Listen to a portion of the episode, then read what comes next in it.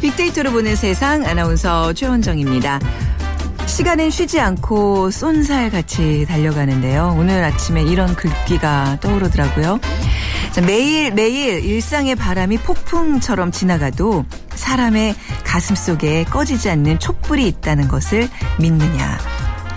앙드레지드의 소설 좁은 문에 나오는 얘기입니다. 하루하루가 정말 폭풍처럼 지나가 버리는 것 같이 느껴질 때가 많은데요. 하지만 어느 순간 마음속 어디선가는 뜨거운 열정이 느껴질 때도 있죠. 자, 어느덧 10월도 오늘이 지나면 3일밖에 남지 않습니다. 가슴 속에 꺼지지 않는 촛불을 가득 담은 단풍잎처럼 열정이 가득한 가을날로 만들어 보시기 바랍니다. 자, 빅데이터로 보는 세상 오늘 어, 환경 좀 같이 고민해 보는 시간 있죠. 원자력 발전소의 불편한 진실에 대해서 같이 살펴보겠습니다. 그리고 앞서서 돈이 보이는 빅데이터 시간 도시락 전문점 창업의 성공 비법 빅데이터로 분석해 드리겠습니다. 오늘 빅퀴즈 먼저 드리면요. 환경기구를 맞춰주시면 되는데요. 1971년에 설립된 국제환경보호단체입니다. 핵실험 반대와 자연보호 운동 등을 통해 지구의 환경을 보존하고 평화를 증진시키기 위한 활동을 펼치고 있고요. 세계 40여 개국에 지부를 두고 있습니다. 녹색의 지구와 평화를 결합한 명칭을 갖고 있는데요. 1971년 미국 알래스카의 암치카 섬으로 핵실험 반대 시위를 떠난 과정에서 지어진 이름이라고 합니다. 자, 네덜란드 암스테르담에 본부가 있는 이 기구 이름은 무엇일까요? 1번 UN, 2번 유니세프, 3번 그린피스, 4번 CNN.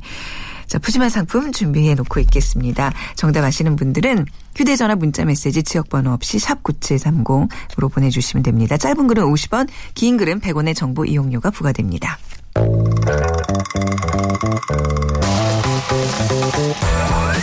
돈이 보이는 빅데이터 창업피아 이홍구 대표와 함께합니다.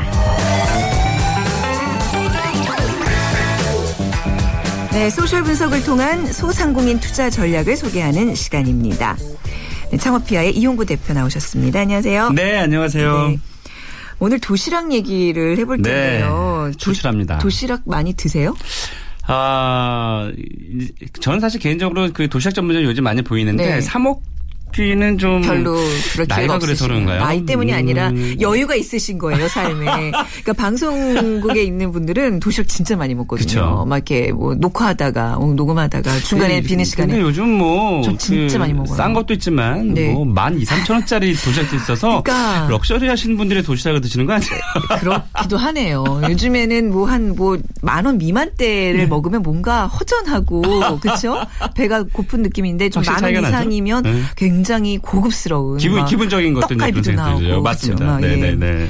그래도 뭐 도시락 하면 우선 정성이란 단어가 좀 떠오르게 되는데 맞습니다. 예. 아, 네. 이제 뭐 이제 거의 가을 깊숙이 지금 들어와 있으니까 네. 좀 쌀쌀하잖아요. 그래서 어머니가 싸주셨던 음. 따뜻한 네 도시락에 좀 네, 아, 그 따라갈 수가 없죠. 아무리 네, 비싼 어머니. 도시락이라도. 네. 음. 그래서 그 아마 이 그 방송을 듣고 계시는 분들 중에서도 이제 네. 중장년층들이 많이 계실 텐데요. 아마 어렸을 때그 어머니께서 이제 학교 등교하실 때 음. 손에 꼭 쥐어주신, 쥐어주신 네. 네, 따뜻한 도시락이 생각나는 날씨기도 합니다. 네. 오늘 이제 또 가을이고 네. 또 이제 그 따뜻한 도시락이 좀 생각나서 오늘은 도시락 음. 전문점에 대해서 오늘 얘기를 좀 나눠보려고 합니다. 아, 진짜 도시락 얘기하니까 막 떠오르는 장면들이 진짜 많네요. 그렇죠. 그, 저도요. 그 양은 도시락은 네. 이제 등교하자마자 네. 난로에 난로 위에 올려놓잖아요. 음, 그리고 좀 밑에 좀 이게 이렇게 누룽지가 네. 생기면 그것도 그렇죠. 먹고. 음. 아, 그 세대세요? 아, 당연하죠. 아, 그런가요? 네. 네. 네. 아, 아시면서 나이. 봤어요? 네네네. 요즘 근데 아무튼 도시락 전문점이 좀 늘어나고 늘어나요. 있잖아요. 네. 어떤 이유일까요? 어, 이제 말씀드리겠지만 사회적인 변화 때문에 당연히 이제 그렇게 된 거고요.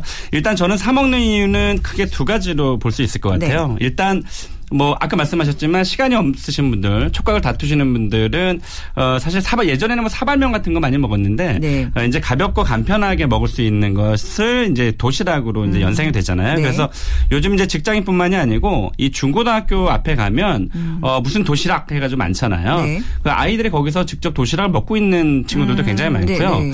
어 그래서 어 어른뿐만이 아니고 아이들도 이 도시락을 많이 이용을 하고 있고 최근에는 이제 밥버거가 굉장히 인기를 끌었었는데 있는데 네. 이 주먹밥 같은 거 맞아요. 그런 네. 법법 인기 끌었었잖아요. 그래서 이 간편식이 또 아이들 앞에서도 굉장히 인기이고요.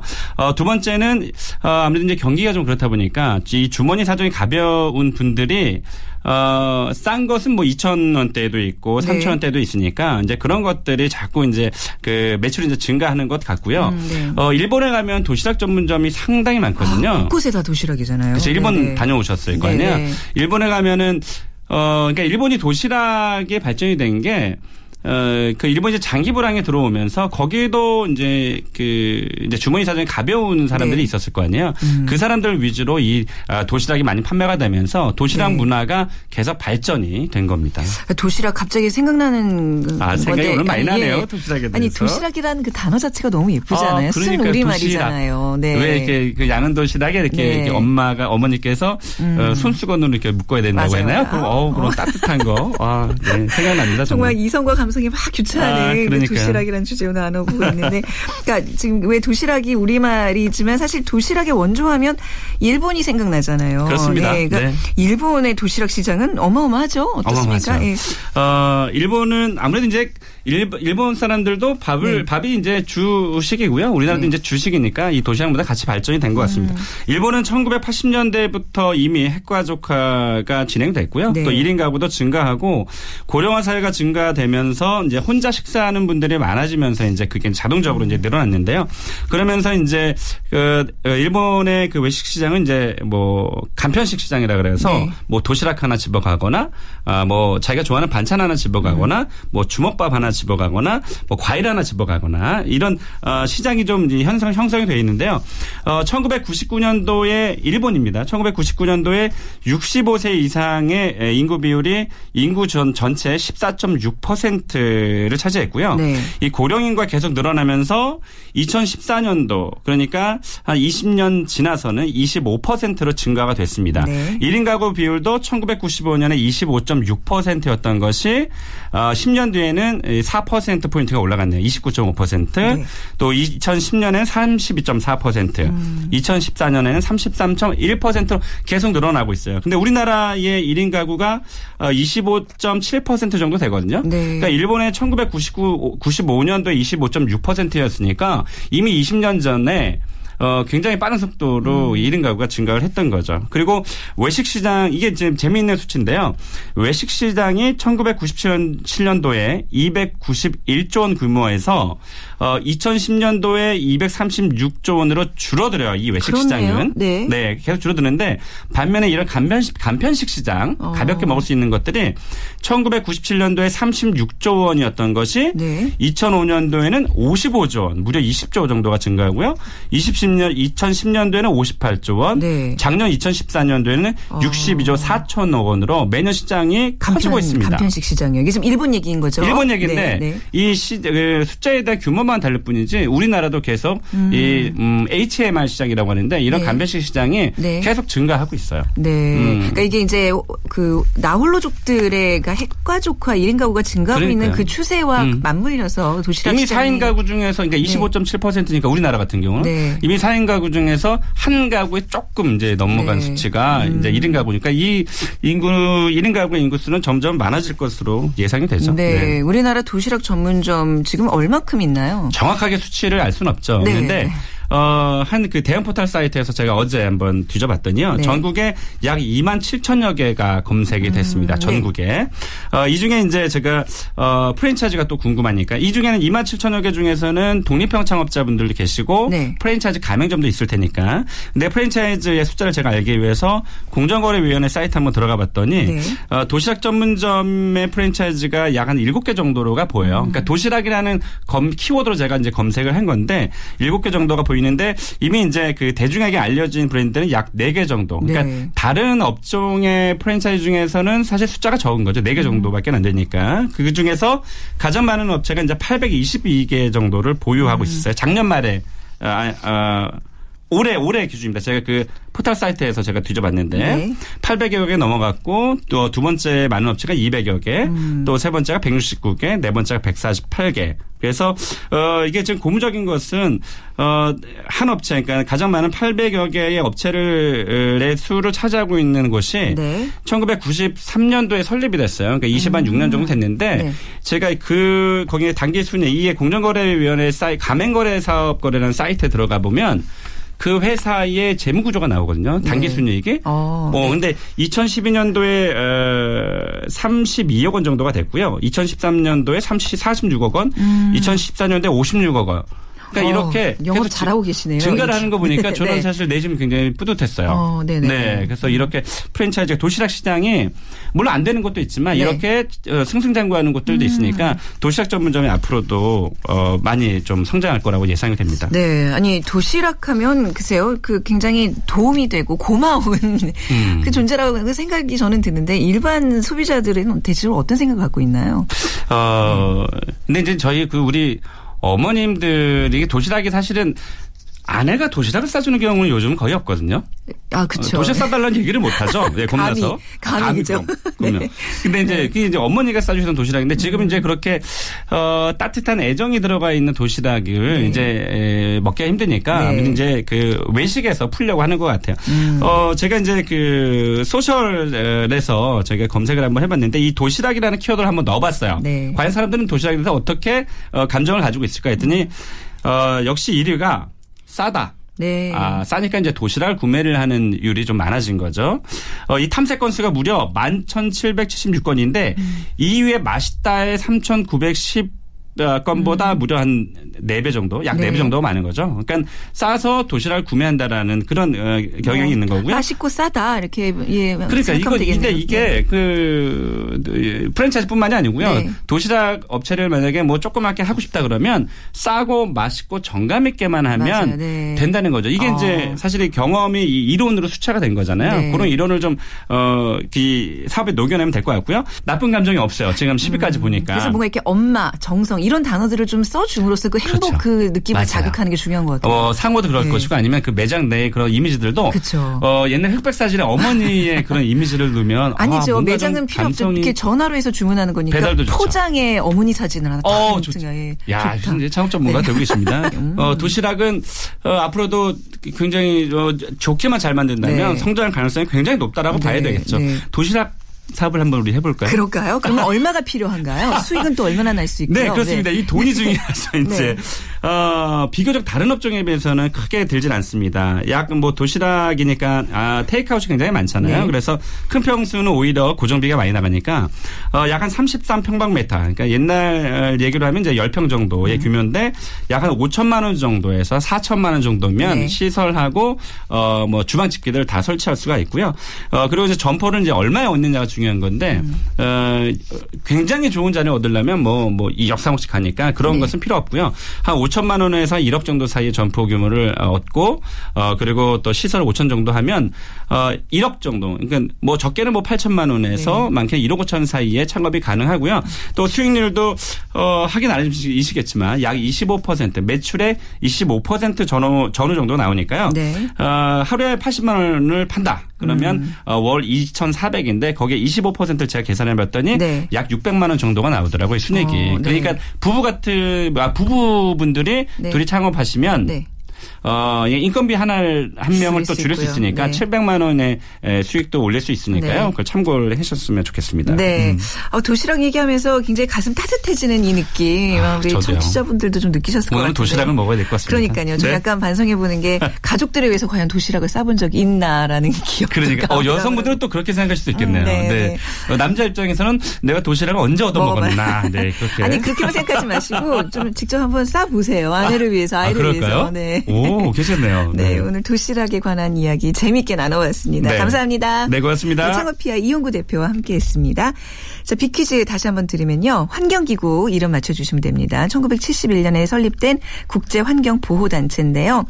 현재 세계 40여 개국에 지부를 두고 있습니다. 녹색의 지구와 평화를 결합한 명칭 네덜란드 암스테르담에 본부가 이- 있습니다. 자, 1번 UN, 2번 유니세프, 3번 그린피스, 4번 CNN 중에 고르셔서 주셔서 휴대전화 문자 메시지 지역번호 없이 샵 9730으로 보내주시기 바랍니다.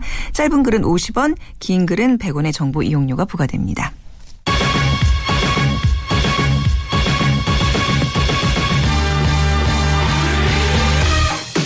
빅데이터로 알아보는 환경. 우리의 관심이 세상을 살립니다.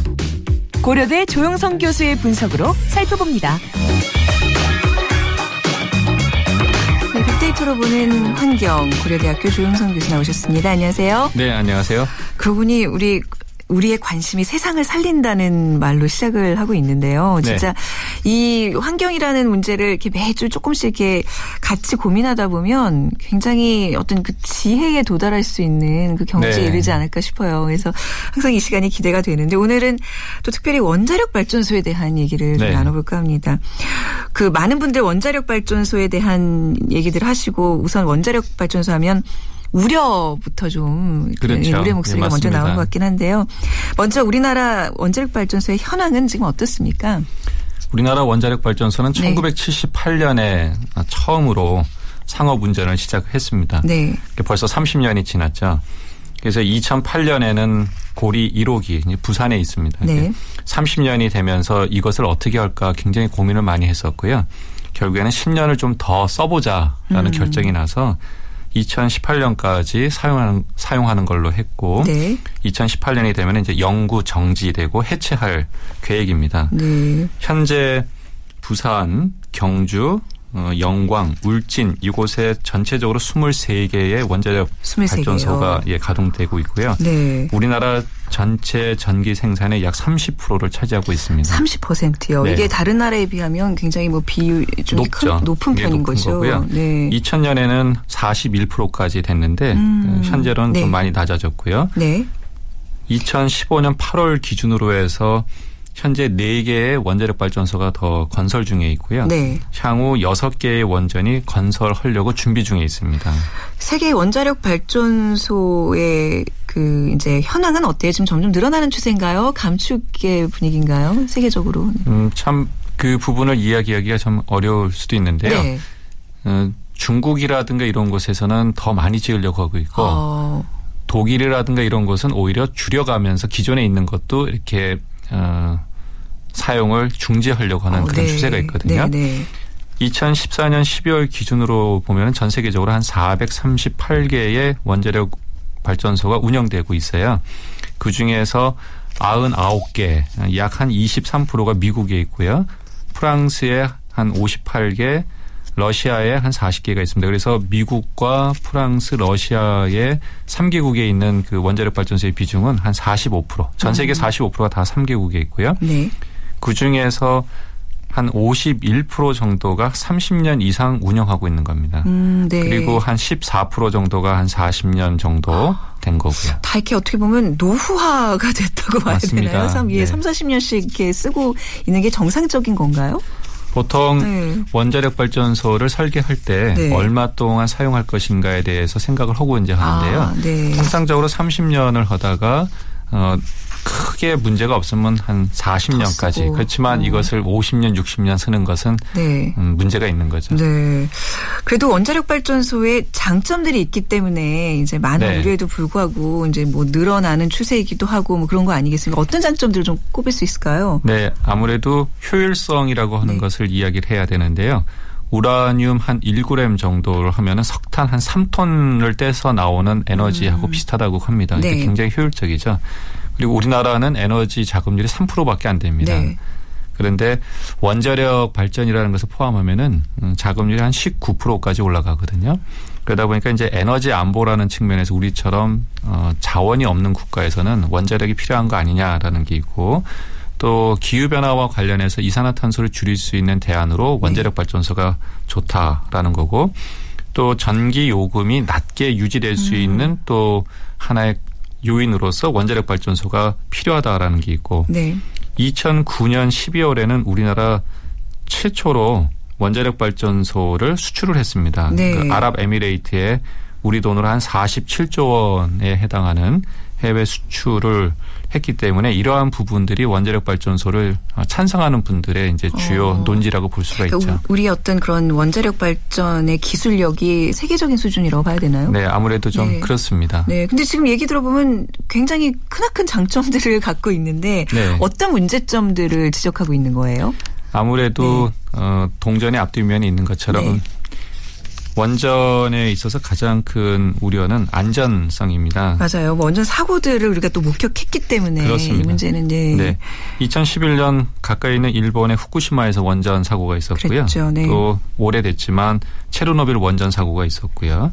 또 우리나라도 어 최근 몇 년 동안에 원전에 대한 불신을 가중시키는 일들이 있었습니다. 네. 아, 심지어는 뭐 원전 마피아라는 단어까지 나올 정도로 비리의 온상처럼 네, 납품 비리라든가. 네. 잔고장 그다음에 정보를 또 공개하지 않아서 더 궁금증을 또 키우는 이러한 것들 네. 그리고 또 사회적 갈등 요소가 또 많이 있었습니다. 그러니까 그쵸, 방, 네.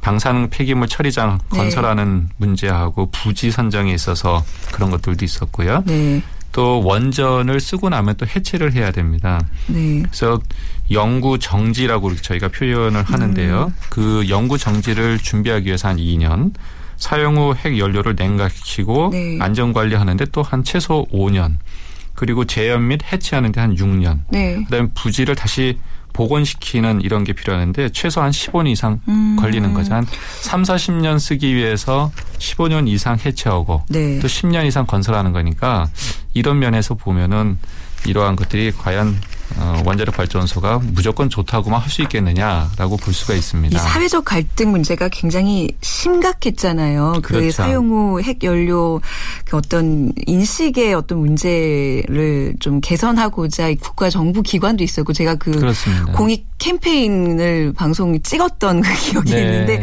여기에 대한 어떤 인식이 글쎄요. 그 어, 국민들의 생각은 지금 어떤가요? 그 언제 누가 어떻게 조사했느냐에 따라서 다르긴 한데요. 네.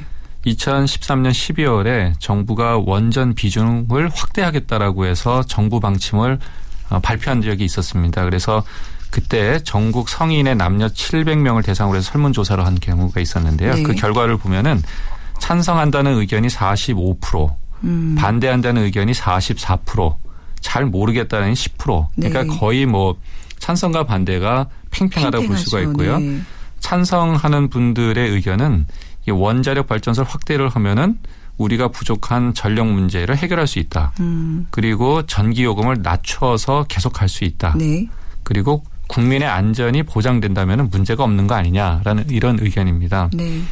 그래서 찬성하시는 분들의 의견의 어떤 핵심 키워드를 보면은 전력 부족, 네. 원가, 그러니까 전기 요금, 효율성, 뭐 보장, 안전 이런 것들이 이제 주로 키워드고 반대하시는 분들의 입장에서 보면은 원자력 발전소는 위험성이 너무 크다. 그리고 원전 비리에 대한 불신, 기술에 대한 불안감이 여전하고 네.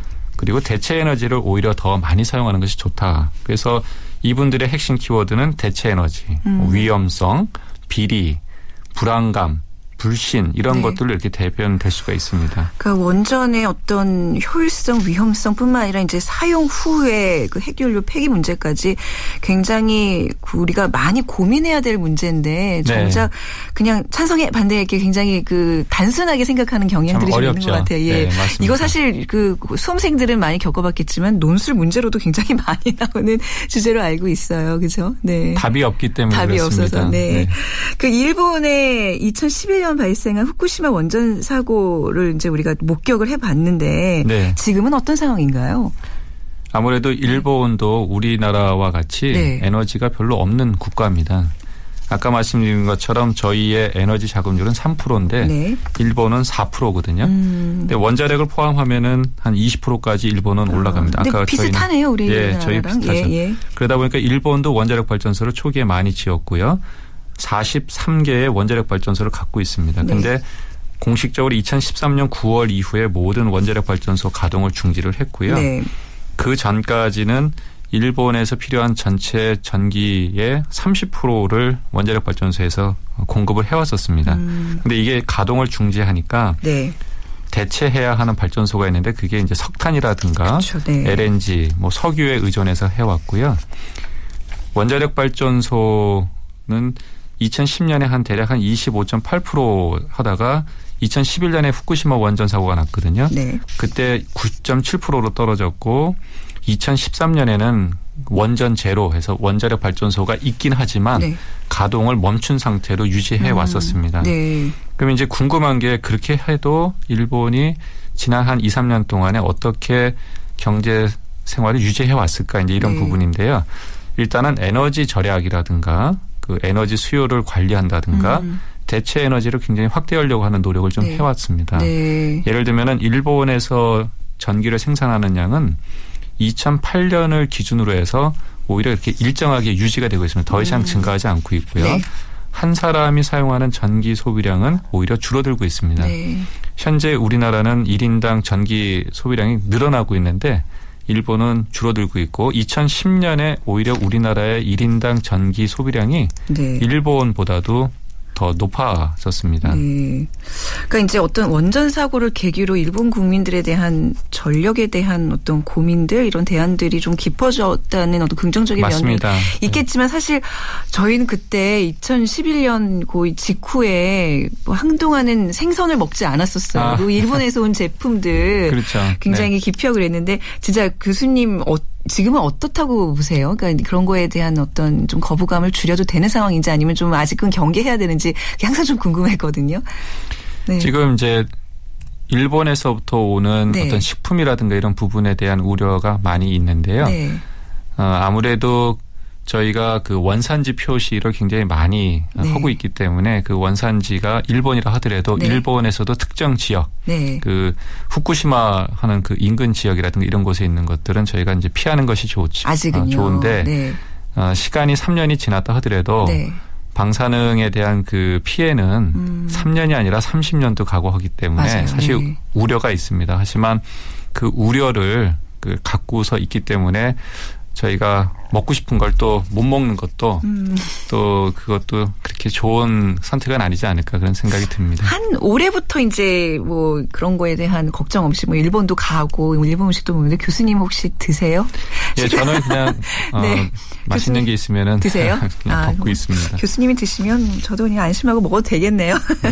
또 중국이 또 원전을 건설한다면서 이거 지금 어떤 상황이죠?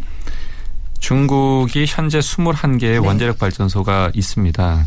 근데 앞으로 어, 총 73개의 음. 네. 원자력 발전소를 만들겠다고 그래서 그 그게 이제 많은 인접 국가들에게 우려를 주고 있는데 그 네. 이유가 원전은 그 특성상 그 바닷가에 위치해야 됩니다. 그 이유가 원자력 발전소에서 열이 많이 발생하기 때문에 그걸 식혀주기 위해서는 물이 아, 많이 필요하거든요. 해안가에 설치가 되는 예, 거군요. 그렇습니다. 네.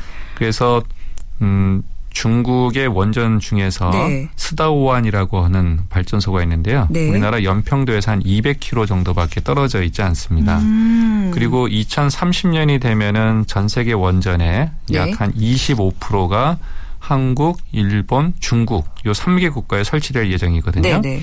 근데 중국에서 앞으로 이렇게 많이 지어지는 원자력 발전소에 대해서 뭐라고 얘기할 수가 없습니다. 이건 주권의 문제이기 어, 그렇긴 때문에 하지만 진짜 생각해 보니까 중국의 해안이라는 것은 우리와 굉장히 밀접한 관계가 있을 그렇습니다. 수밖에 없네요. 네. 그렇지만 중국이 원자력 발전소를 짓겠다는 것에 네. 대해서 저희가 뭐라고 얘기하기는 참 어렵고요. 어, 네네. 단지 하나 원자력 발전소가 지어지고 난 다음에 네.